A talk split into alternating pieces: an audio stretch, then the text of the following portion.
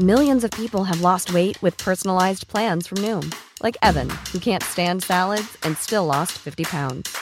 Salads, generally, for most people, are the easy button, right? For me, that wasn't an option. I never really was a salad guy. That's just not who I am. But Noom worked for me. Get your personalized plan today at Noom.com. Real Noom user compensated to provide their story.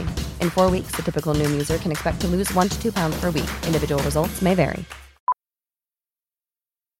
Millions of people have lost weight with personalized plans from Noom, like Evan, who can't stand salads and still lost 50 pounds. Salads, generally, for most people, are the easy button, right? For me, that wasn't an option. I never really was a salad guy. That's just not who I am. But Noom worked for me. Get your personalized plan today at Noom.com. Real Noom user compensated to provide their story. In four weeks, the typical Noom user can expect to lose one to two pounds per week. Individual results may vary.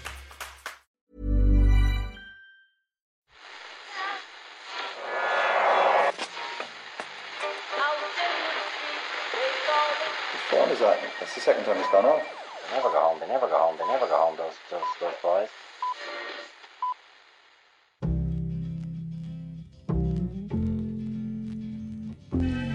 And I said, I want to win the league, but I want to win it better. You can understand that, can't you? Yes. Good lad. So he's almost like having a second captain in the team. Second captain, first captain, whatever. Prepare to feel body shamed on today's episode of the Irish Times Second no, Captain's no. podcast. Again. oh yes, I'm Ken. there already, on. Oh yes, Murph. because we're only, we're going to be talking about some very very buff athletes on the show. How buff, Ken? I hear you ask. Go on. Tiger Woods buff. Is Tiger Woods particularly buff? He's a bloody bodybuilder. He's not a golf. Hasn't been a golfer for about seven years. Right. He's a professional bodybuilder who happens to be pretty handy with a golf club. Okay. Anthony Joshua. Do you know Anthony Joshua, the heavyweight yeah, okay. prospect? Could be heavyweight champion. He's pretty. bu- Rory McIlroy. Rory McIlroy. Oh yeah. Rory McIlroy's from Ireland. Well, no buff people from Ireland. Don't you know WWE's Sheamus, Ken? Lots of buff people from Ireland. God, I was I was actually struggling to name even one person from Ireland who you could describe as being Johnny Walters, Super Johnny Walters. Ah, come on. A lot of the rugby players. You're not saying Tommy Bowe. You're saying Tommy Bowe is not buff. Come Keane on. Eady. yeah. Keane Eco. No, he's not buff. We, though. we, yeah. Oh, yeah. And It's not like you wouldn't call Paul O'Connell buff. I mean, I'm not saying that Paul O'Connell wasn't in tremendous shape throughout the course of his career, but he's not buff. if you're surprised, well, I would dispute that. But if you're if you're uh, surprised by Rory McIlroy, Ken, you're going to be shocked by the final name on this list. Eoin McDevitt. no, no, that would be shocking. Ga- uh, And- it would be a a very lie. strange podcast, yeah. If I was just, just telling people, no, Gary Player, Gary Player. yeah. The more I work out, the buffer I get. hey, nice, yeah. Nicely played. So, okay, all these stories have come out in the last few weeks about McIlroy's rigorous weights program and how much he's working out. Uh, it's essentially driven by a Nike advertising campaign, but he's certainly in better shape than he was when he first started competing in majors. The inspiration behind his dedication to the gym is the 80 year old three time Masters champion, Gary Player. This from Derek Lawrence in the Daily Mail. Seven or eight years ago, McIlroy. Well, I'm paraphrasing a little bit, but McIlroy wasn't in amazing shape. He was struggling with a back problem. So I'll take it up in this article. You need to get fit, Rory, said Player to McIlroy. Look at that weight you're carrying. Actually, roared Player, pinching McIlroy's belly. Right. You need to strengthen your core. Player then invited McIlroy to punch him in the stomach. Oh, no. So he would have been mid 70s this stage, Player, saying, Punch me in the stomach, McIlroy. You're supposed to be a new hotshot. Right. Show us what you got. Rory's, understandably, first couple of attempts were tentative. Yeah. You know, you don't really want to punch a 75 year old man too hard in the gut. No. Eventually, Player's like, Come on, come on, hit me, hit me. Yeah. Then he landed a harder blow. It's like punching a wall, said Rory. You're right. I do need to get fitter. you know, what, you know what Gary Player Sad, I didn't reminds me of? Gary- Yeah. He reminds me of that, uh, you know, the viral ads that appear on the internet of the 75 year old miracle doctor, you know, with his top off, which is like the worst Photoshop you've ever seen in your entire life. Gary Player is the living embodiment of that crazy doctor. That's. I just can't believe the Gary Player would, would go around. Well, do you know how many of thing. set- sit ups Player does a day? No. 1,300. What? Mm-hmm. He once clarified that he doesn't do a thousand sit ups a day, as had been reported. This is only in the last couple of years. Yeah. I do 1,300. Why? He said, uh, he's a fitness freak. Pushes 300 pounds on a leg machine, apparently, at 80 years of age. Okay. Well, that's not actually that much. No, and you, by the way, have you seen Gary Player? He hit a hole in one last night at the par three course, and uh, and celebrate. This is an eighty-year-old man hitting a hole in one at par three, which is pretty good going to begin with, and celebrated with this jaunty little kick in the air. he's he's a bit like he's um, uh, there's a little bit of the Trapattoni about him. I think you remember we met Trapattoni, and just you felt this guy belied his age with the sort of energy that he was. You look shocked by like all this. like a, the, the the the edited out golf scene from Cocoon. it's basically Gary Player's life at the moment. I'm trying to think how long it would even take to do 1,300 sit-ups. I mean, Yeah, it's just so boring. Like, Oh, why would God, we bother? I mean, that's like an hour. at a second, well, a second ago, that would be like you be more than 20 mm. minutes if each one took only a second. Maybe he does it faster than that. I don't know, but like 20 minutes of continuous sit-ups. Come on, Gary, like you're you're 80 years old. You know, and way fitter than you or I can. Like yeah. I mean, That would be Gary Player's rejoinder if he was sitting right here. you know, maybe in, in 40 years' time, if we're still talking about Gary Player, you know, come on, Gary, when are you going to let go? You're 120 years old. You've just hit another hole in one at the par three. Um, yeah, you know, maybe maybe it does have benefits, but I just I just can't imagine spending that much time on, you know, ripped abs at that stage of life. We'll talk to US Murph about McIlroy shortly. And Anthony Joshua, if you see, he's, you've seen this guy, he's pretty intimidating physique. He's also used that physique to stop all 15 opponents in his professional career since uh, he turned pro after winning Olympic gold in 2012. He's seriously good as well, this guy, and he comes across as a really smart, chilled out kind of dude who's able to manage. He, he does enough to hype up his fights and hype himself up, but he manages, he seems to be able to manage the madness of being involved in the circus that he is involved in in that sport. Donald McRae interviewed him in The Guardian last year and uh, sample quote but. Over the course of the afternoon, we talked about a lot of great old heavyweights, from Joe Louis to Tyson, and Joshua is acutely aware of how even once seemingly imp- how even once seemingly impregnable impregnable champions were not only defeated but ended up in chaos, debt, and drug addiction. I imagine Don's written a series of great boxing books involving some of the, those great old heavyweights, so I'm imagining he enjoyed that chat.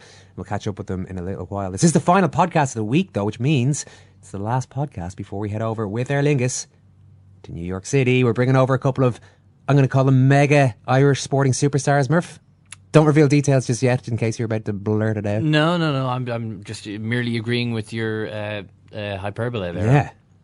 Uh, well, it's not even hyperbole if it's I suppose I, ca- I couldn't necessarily agree with it. If yeah, well, we know what we're saying. mega sporting stars uh, with us for the live show at the Brass Monkey on April 13th. Details will be revealed in that one uh, later on, but it's not too late to send us your shout outs to any friends or family that you're going to have over there. Email editor at secondcaptains.com. The Brass Monkey show is going to incorporate images and video, so please send any embarrassing photos that you deem appropriate that you'd like to use to uh, shame anyone over there, or just say hello and be, you know, say something nice about them. We're Just traveling. be sound about it. Just be, you know? just be nice. You do love these people, or at least like them, if you're going to the effort of sending over videos and photos with us. We're traveling on Monday, so the first shows of the week will be out on Tuesday.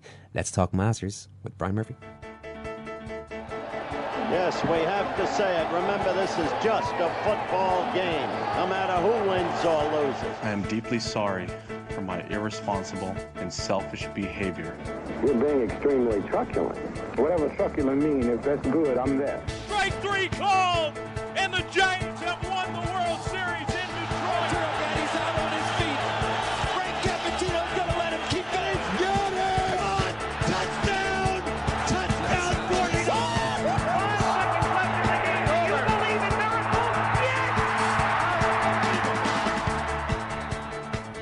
US Murph, it feels like it's been a while. How are you? It has been a little bit while, but uh, we actually did a show or two without you, Eoin. So I feel like it's a long lost reunion with you in particular, buddy, and uh, and in general with the show. So glad to be back. Springtime in California is glorious, as I imagine it might be over there. A little drizzly. I don't know, but I hear you guys are making a road trip. Maybe I'll meet you halfway. Oh, yeah. Yeah, we are, somewhere yeah. in New York, right? It, would be actually kind of rude, really, for us to get, go all the way to America and for you to then not come and meet us. okay, I'll let everybody know. I'm going to drop everything, and uh, actually, uh, you guys are going next week, right? Yeah, Monday morning. Yep. Yeah, yeah. So I have a family vacation plan for spring break down to the uh, Palm Springs desert area. I'm going to tell the family just cool out, just just chill out. I'll be gone for about 72 to 96 hours and just uh, don't go anywhere. I'll be right back. Yeah, you just tell tell t- tell the boys in work, tell Peacon and Mac and all the boys in work that listen, you know, you just gotta you gotta go. But t- I gotta start this off. We're talking golf, right?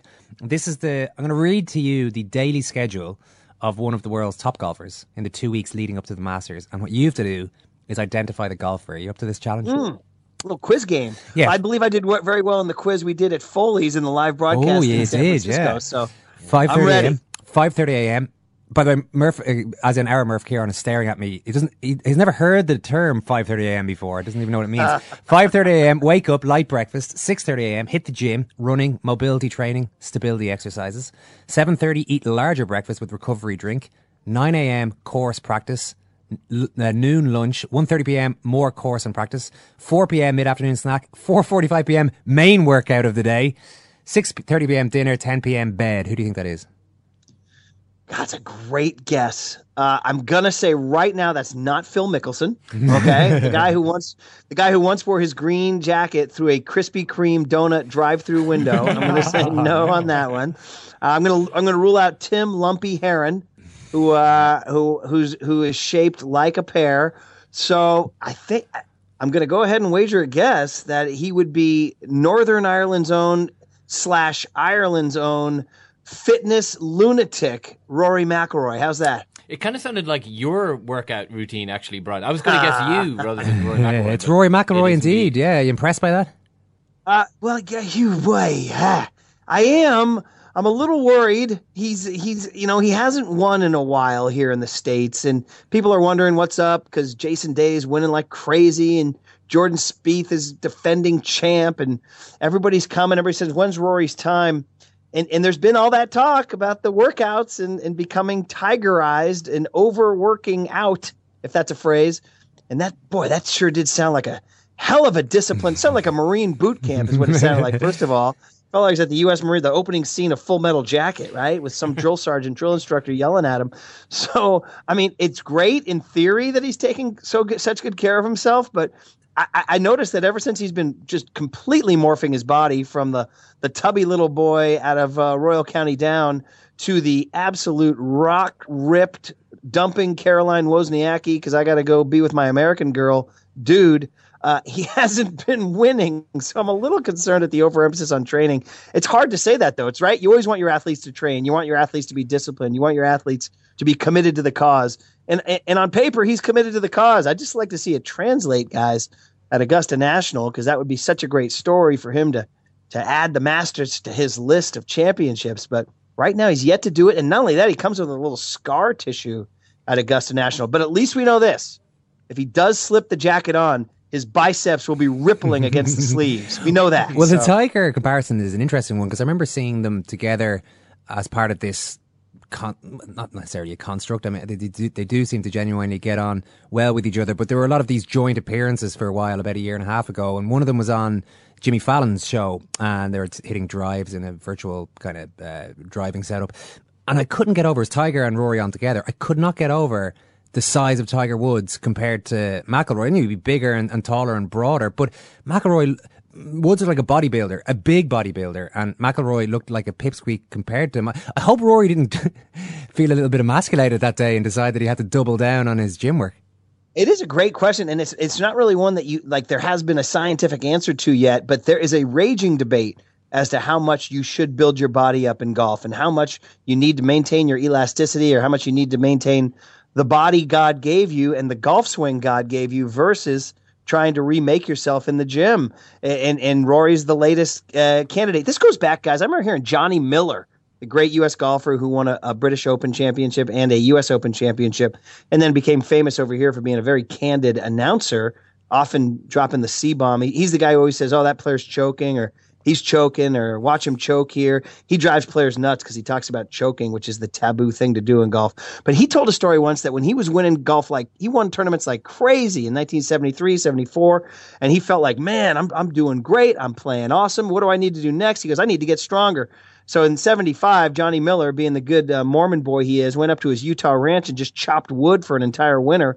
And he said he got bigger muscles than he ever had. And he said he played terrible the next year.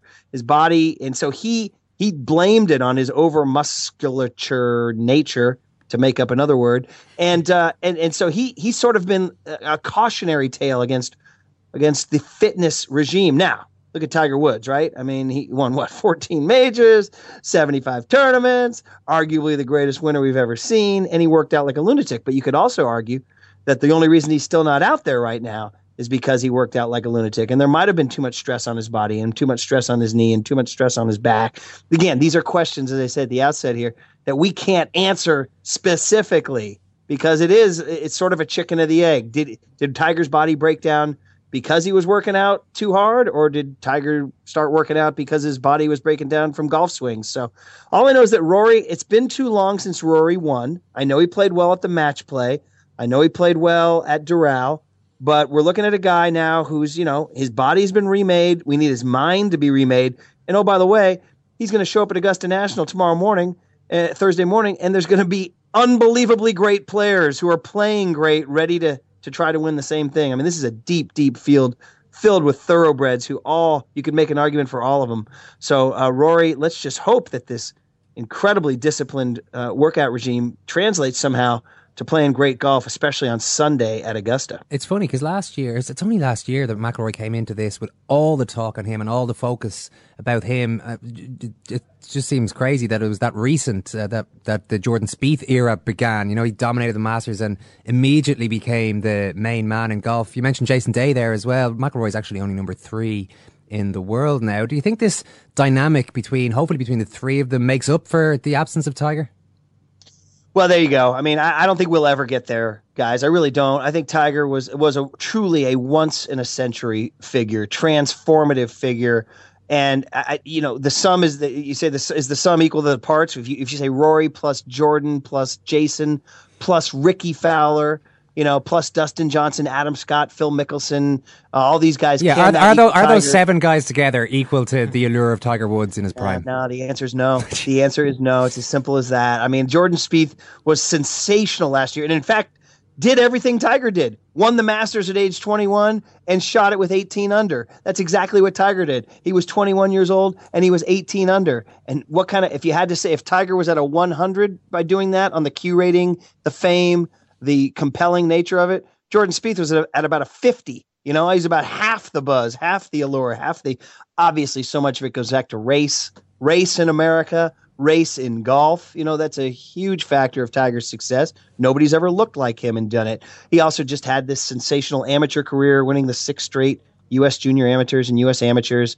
And he had kind of came along right after Michael Jordan and Nike and there was the sensation of is he the Jordan of golf? All that stuff added up to make Tiger that way. And so you get a guy like Jordan Spieth who should be as big as Tiger, and he's not as big as Tiger. And then you get a guy like Rory McIlroy who becomes I don't know is he the next great European star? Nick Faldo, even though I'm not a big fan. Jose Maria Olazabal, all the great Seve Ballesteros, all the great Europeans that have come out, and Rory hits a lull.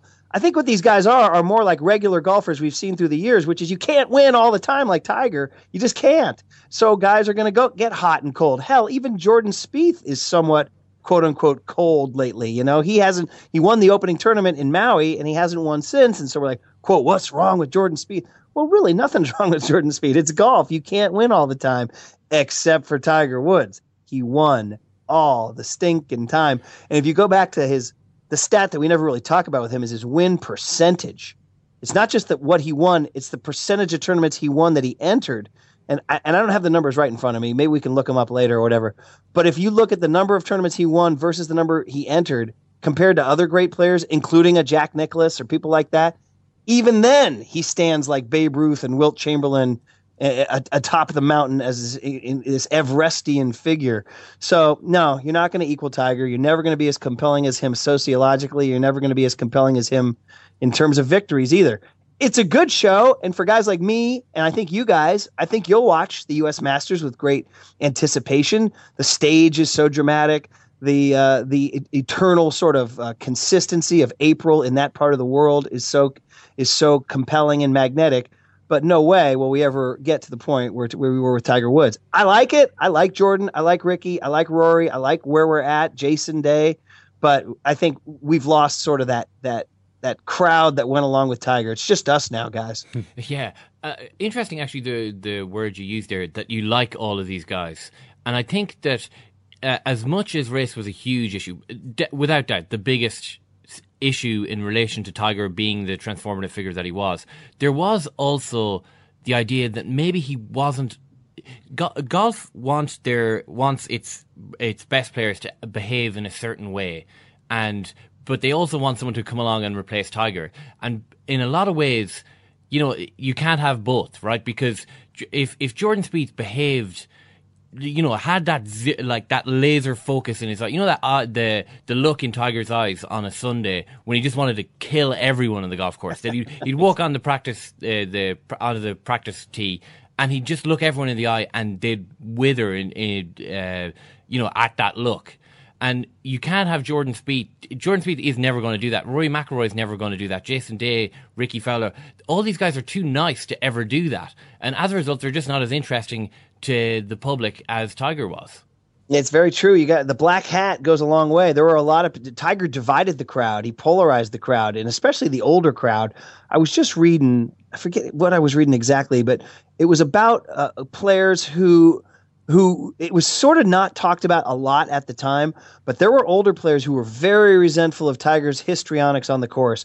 The double, the slide step, slide step, fist pump. You can just see it in your mind's eye right now. Red shirt, black pants, black Nike hat. Here comes a chip that's going towards the hole or a putt that's going towards the hole, and you see him slide, slide. It goes in, boom, there goes the fist, right? Well, nobody did that before him. And while a lot of us who were younger, at that time I was younger, uh, watching that, thought, man, what an electric presence, and man, what an incredible feel. And a lot of people flocked to it. It also caused a lot of older people, more traditional people, to recoil sort of like the Muhammad Ali, Sonny Liston days, you know, when Sonny Liston just kind of minded his own business and beat the brains out of people. And then along came Muhammad Ali, Cassius Clay, and changed everything.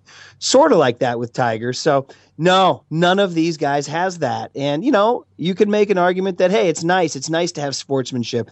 It's nice to have Jordan Spieth be such a great gentleman and spokesman for the game. Nice that Rory McIlroy seems like such a top lad, as you guys would say.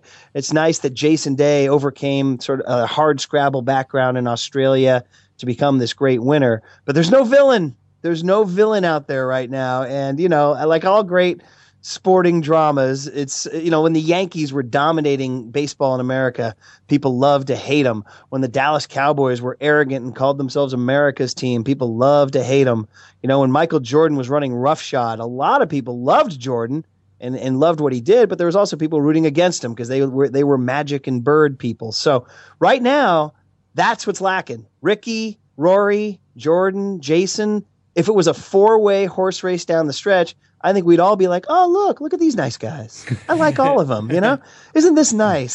So we, we are Yeah, we are one wants lacking that. that. zip, Murph. we are yeah. for sure. Tiger's only impact on this year's tournament is going to be has been indeed turning up to the champions dinner. Unreal food, wrote Tiger Woods about Jordan Spieth's Texan barbecue menu. Apparently went down a treat. Uh, Brian Jordan Spieth did an amazing job, said Tiger. It was fun catching up with some old friends and telling stories, and sitting next to my man Mark O'Meara.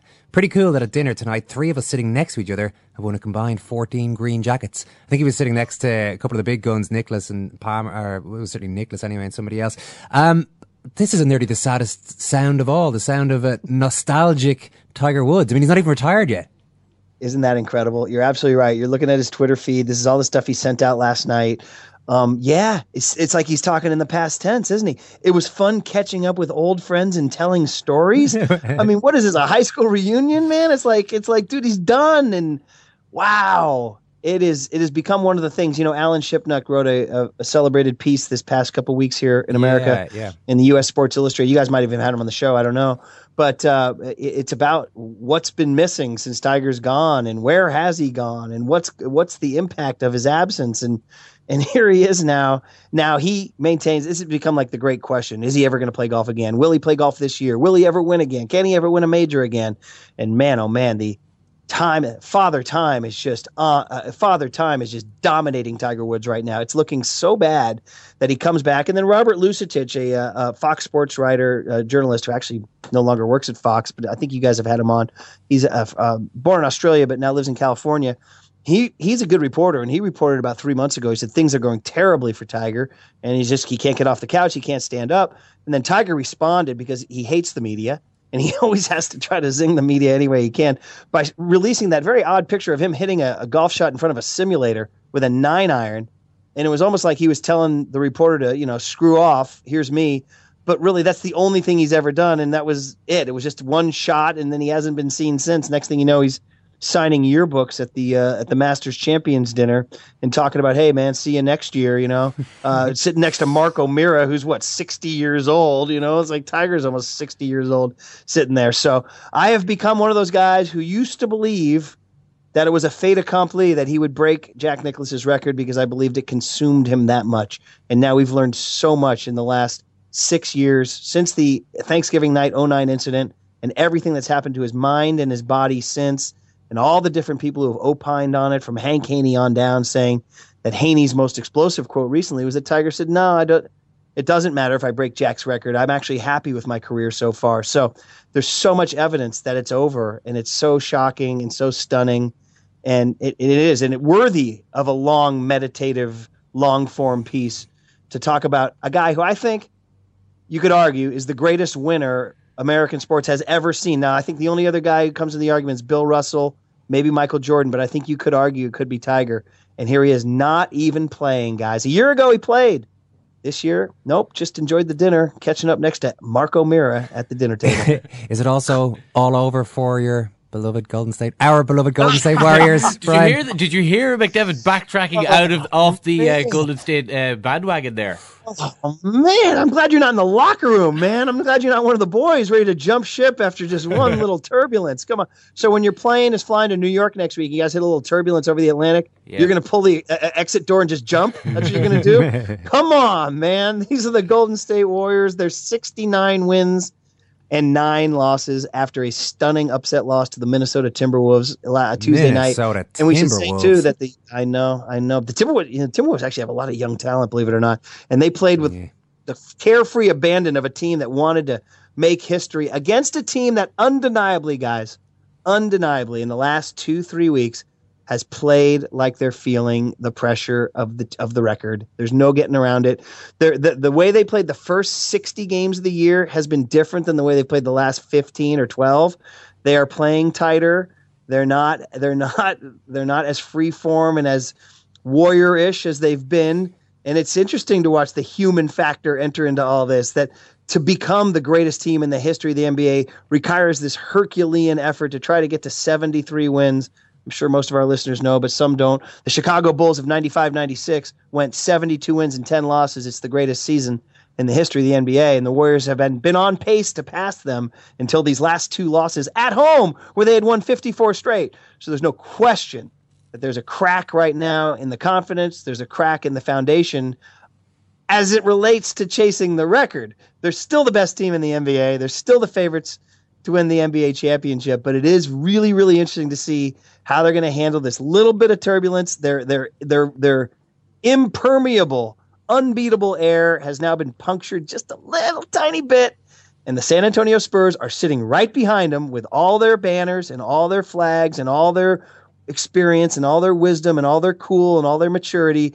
And they're just kind of waiting to pounce on these new Warriors who are getting the speed wobbles a little bit. I'll tell you what, it's making for great drama. And if these two teams meet in the Western Conference Finals in late May, as we anticipate, could be could be the greatest conference finals we've ever seen. But in the meantime, they still have a chance. If the Warriors win their last four games, they get the record. San Antonio and Oakland Thursday night, at Memphis Saturday night, at San Antonio Sunday, and then Memphis and Oakland next week. It can be done. I'm going to go ahead and predict they win three of the four and tie the Bulls record, which, guys, it's pretty damn good. I I'm keeping the faith, Brian. Don't worry. don't don't worry. I mean this this scumbag here beside me. I'll have I'll have a word off air, Brian. Don't worry. He's no longer a splash brother. He's an, it's, there's been a divorce. He's a splash ex brother. Listen, if they can reel off all four wins, Brian, they're back in my good books. Great to catch up. Thanks so much, US Murph. Great talking to you boys. Enjoy the Masters. And he is my second captain. Second captain. That's a uh-huh. humorous competition. I saw that. Important man for my selection.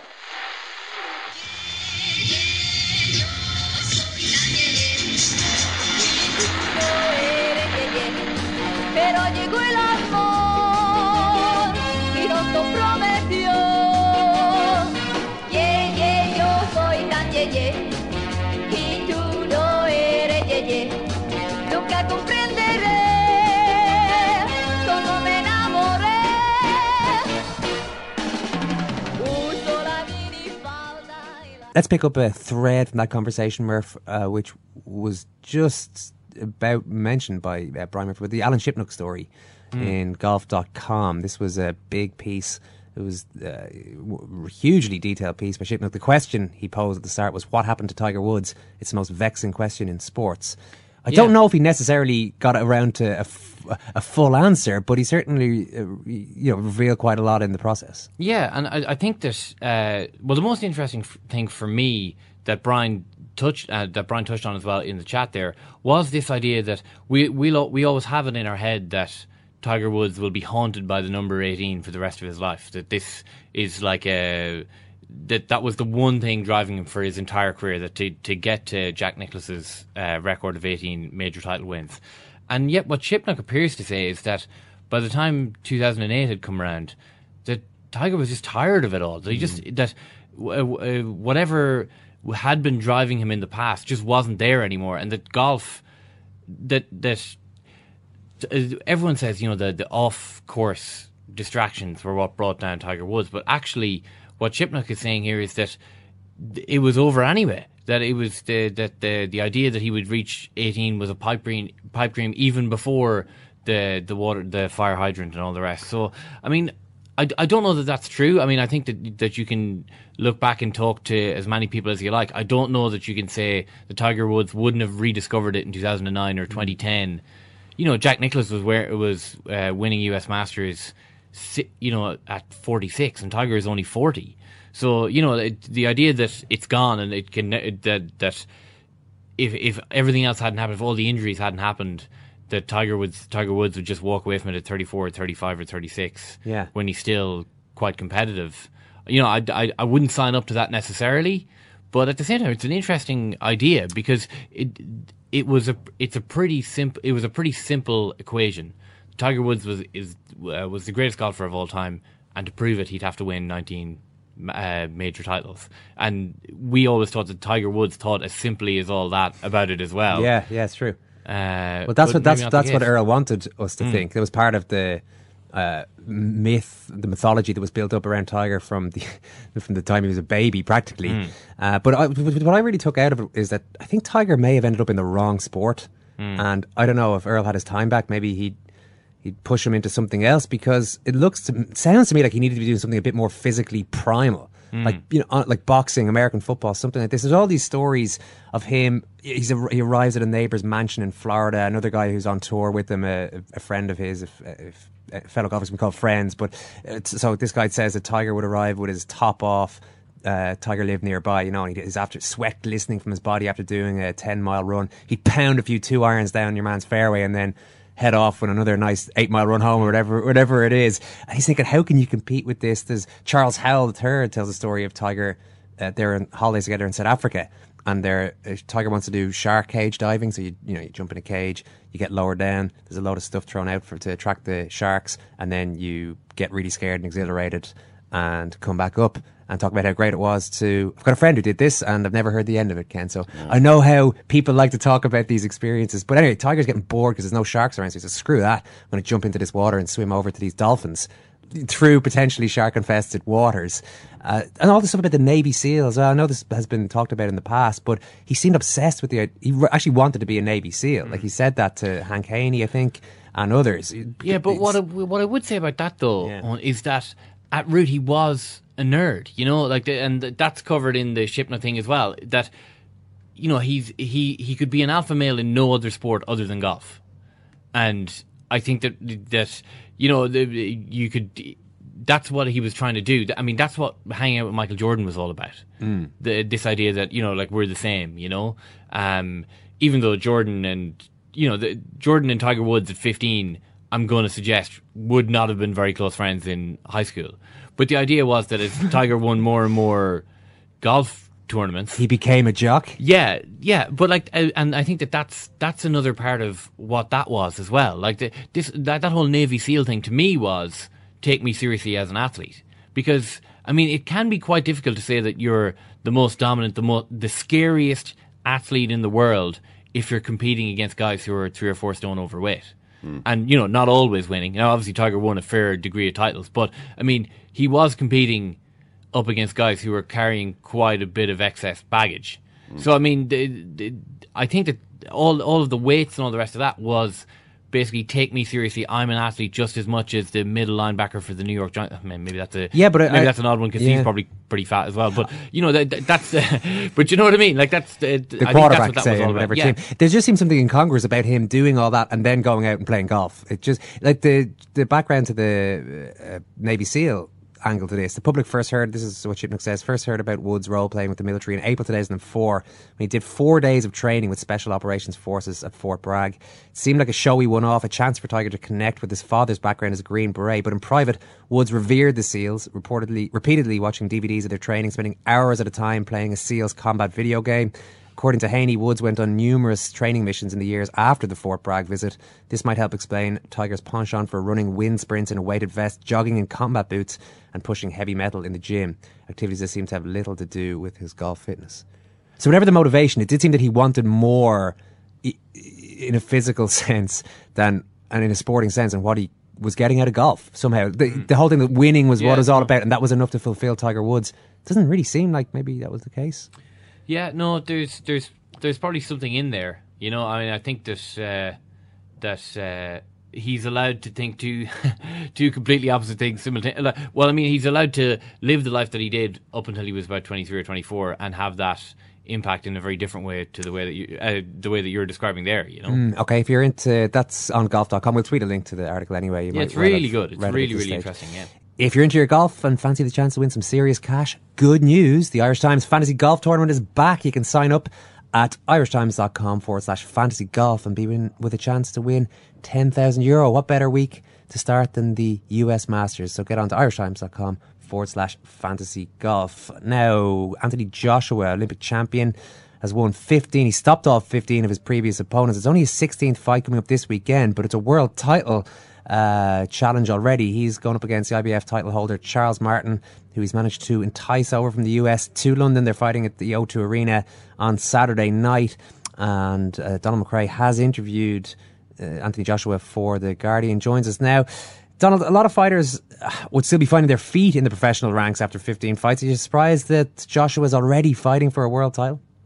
Um, in some ways, I am, but on the other hand, if you consider the uh, paucity of the heavyweight division, it's maybe not too shocking that in his 16th fight he's fighting for a so-called genuine world title. But I think also Joshua has the disadvantage that he didn't box a lot as an amateur. Um, so he's coming coming to this still as a novice. So it's going to be interesting to see how he does on Saturday night. You interviewed him last, uh, around this time last year, last May, I think it was. Uh, what did you make of him? I liked him. Um, you know, sometimes with these sort of genial, affable sportsmen, you wonder if it's all a bit of a facade. Because Anthony's always smiling, he's always charming, he talks well, he doesn't offend too many people, unlike many heavyweight boxers. And I just wondered whether this was a bit of a slick persona he had developed. But actually, the more I spent an afternoon with him, the more I actually began to think he is a genuine, sincere person. He's had a lot of um, complexities in his life, and he spoke quite openly about it. And I warmed to him, and I, I think he, I think he's going to be someone who's going to be on the heavyweight and sporting scene for many years to come. The complexities you referred to there, these were arrests, some some pretty uh, sort of serious wrongdoing in his teenage years. Yeah, and he did tell me there was a time when he thought he was going to be locked. He was actually in jail, and he thought he was going to be locked away for for many many years. Um, he, I think, was lucky in the sense that the judge perhaps took a lenient view of, of things and decided to give him another chance. So he only spent a short time in jail, but I think that shook him up immensely. That, that, was, was that for because there were a couple of uh, pieces, a couple of points raised in your one. Uh, he was um, well thought he might be jailed for ten years for he, he calls it fighting and other crazy stuff, and then the other one was um, yeah. was, and he sort of laughed and um, you know kind of said, "Oh, we'll we'll talk more about that next time." So Right. I didn't know what else he was up for, to be honest. he, he seems to have a pretty keen awareness of the pitfalls of the game that he's in, and not a lot of people. Uh, well, no, that's probably not fair to say, but quite a lot of uh, great fighters tend to go through their careers thinking they're invincible, then they lose, and we all know what can often start to happen inside and outside of the ring. There, I mean, I guess you would have enjoyed this part of your chat with him that he seemed to n- know all about the great heavyweights of the past, including what can bring you down, and he's able to guard against it. And you know, he knew I'd done sort of books in the past. He was asking me about Joe Louis, who featured in a book I did on Joe Louis and Jesse Owens, mm-hmm. and then obviously Mike Tyson, and just was sort of saying why is it that so many heavyweights fall by the wayside.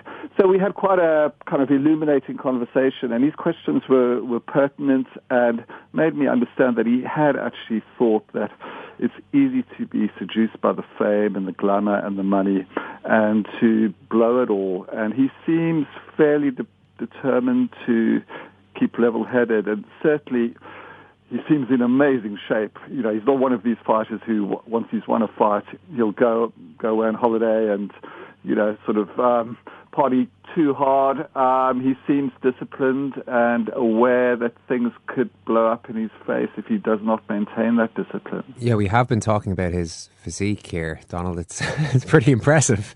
Well, it is. You know, so if you know in Las Vegas, you know you always have a wise guy saying, "Oh, that guy with the body beautiful. You know, he's got less moves than a than a marble statue." And sometimes with Anthony Joshua, he's not the slickest mover. He has this amazing physique, but you always wonder with those guys, perhaps uh, does it impair their their slick movement because they're so muscle bound? Uh, So there's a lot of uncertainty about Joshua. So far, he's passed all the tests, but if he comes up against a particularly elusive, fast-moving heavyweight, um, we'll see how he copes. Yeah, I'd, uh, I don't know if Tyson Fury is a, you describe as a fast-moving heavyweight. Certainly, he was elusive against Klitschko, though, and he's actually brought up this idea that you mentioned there that um, some people reckon that Joshua and fighters like him, he's called him a bodybuilder a weightlifter, and he's doing this in a disparaging way. Uh, it's, a, it's one of these fairly unseemly and you know, I don't. I know, as always with, with boxing, it's kind of unseemly. Yeah, especially and they're not even fighting each other just yet. But you can see it's all being set up for this fight. Would would the would the UK um, in general and world boxing be more comfortable with Joshua as the main man? We've obviously talked to you in the past about Fury and the issues around him. Would would Joshua be the more acceptable face of boxing in the country and worldwide? I think most people would think, oh, well, a, a nice young man. Um, he's he's had his few difficulties in the past, but he's made the most of himself, and he speaks sensibly. Tyson, as we've discussed before, and we all know, can say anything that could offend the overwhelming bulk of the population. But this is what is going to make that fight inevitable, unless Anthony Joshua falls by the wayside and loses on Saturday. But if Joshua wins the IBF title, I can see within the next 12 months a fight between him and Tyson. And it will be fascinating to see because stylistically, yeah, although Tyson is not um, fast, as you alluded to, he's a canny, elusive, much smarter fighter than he is a man. And he would pose Anthony Joshua a lot of questions, which at the moment no one can say with certainty that Joshua would answer all of them. Donald, just lastly, the, there have been uh, heartwarming photos in the last day or so of Nick Blackwell up and sitting in his hospital bed, giving a thumbs up. He's out of the induced coma and seems to be on the mend, thankfully. But has the that near tragedy punctured the build up to Joshua's fight in any way? Um, I think people, again, it's the age-old um, debate we have whenever sort of a calamitous incident like this happens. Um, I think it has cast a shadow over boxing, but the fact that Nick Blackwell seems to, he'll never fight again, but hopefully he will be back to some kind of full health in the coming months means that, you know, boxing moves on and I think people will not forget, but they have obviously turned their attention to this big heavyweight fight. But I think most of us who care a lot about boxing will be thinking as much of Nick Blackwell for the next few weeks, definitely. Donald, always great to talk to you. Thanks so much and enjoy Saturday. Thanks, Eoin. What you What are you saying? You're just a phony, man. This is just for. I admit I don't look like the athlete of the day supposed to look. This ain't wrestling. This ain't the WWE, baby. My belly's just a little big. My is just a little big. This is just an act that you're doing. You should be an actor. But brother, I am bad, and they know I'm bad. I I'll never do that. There were two bad people. One was John Wayne and he's dead, brother, and the other was right here. You can, you can run around like you a preacher and all that you want, but baby, I promise you, I will baptize you. You can't teach that. That Joe Louis book that Donald's alluded to there is called In Black and White The Untold Story of Joe Louis and Jesse Owens, one of the many great boxing related books that Donald has written. The, and the Lost in Boxing is another one to get your hands on there. I think we just alluded to Tyson at one point. Uh, Mike Tyson does feature in that book. Uh, sorry, Dark Trade, Lost in Boxing. I'm giving it the second half its name, I'm forgetting the first half. Dark Trade, Lost in Boxing by Donald McRae. The Irish Times Second Captain's Football Podcast is ready for you. That's. Yeah. They have asked for that, really. So you can laugh. That was the World Cup. I'm a little bit of an idealist, but having said that, I want to be like me. You don't know what you're talking about. When did you know? I'd like to stay alive for Oh, 60 I'd like years. to- I'm going to leave it there. I'd say it to your face, and I'll say it to you now.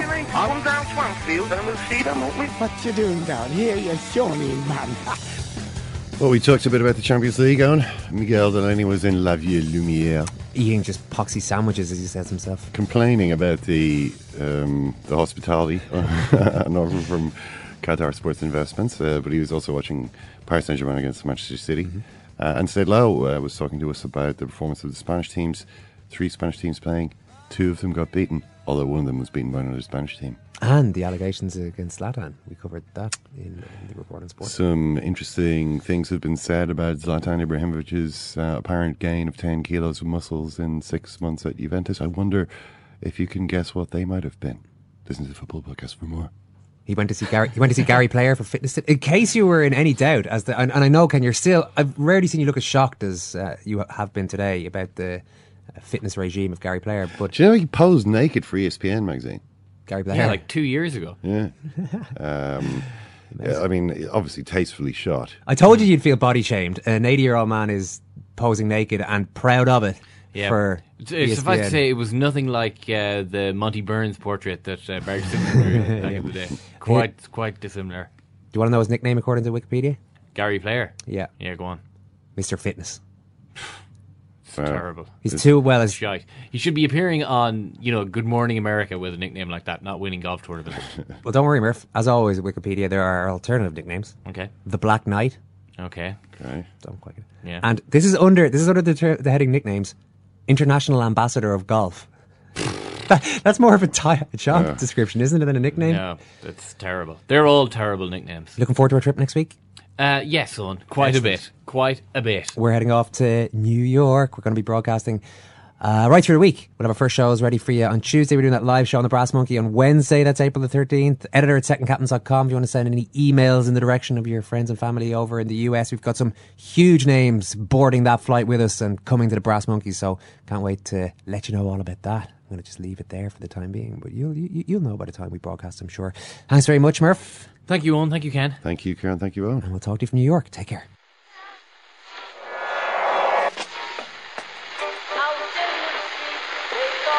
Whose phone is that? That's the second time it's gone off. They never go home. They never go home. They never go home. Those those those boys. Planning for your next trip?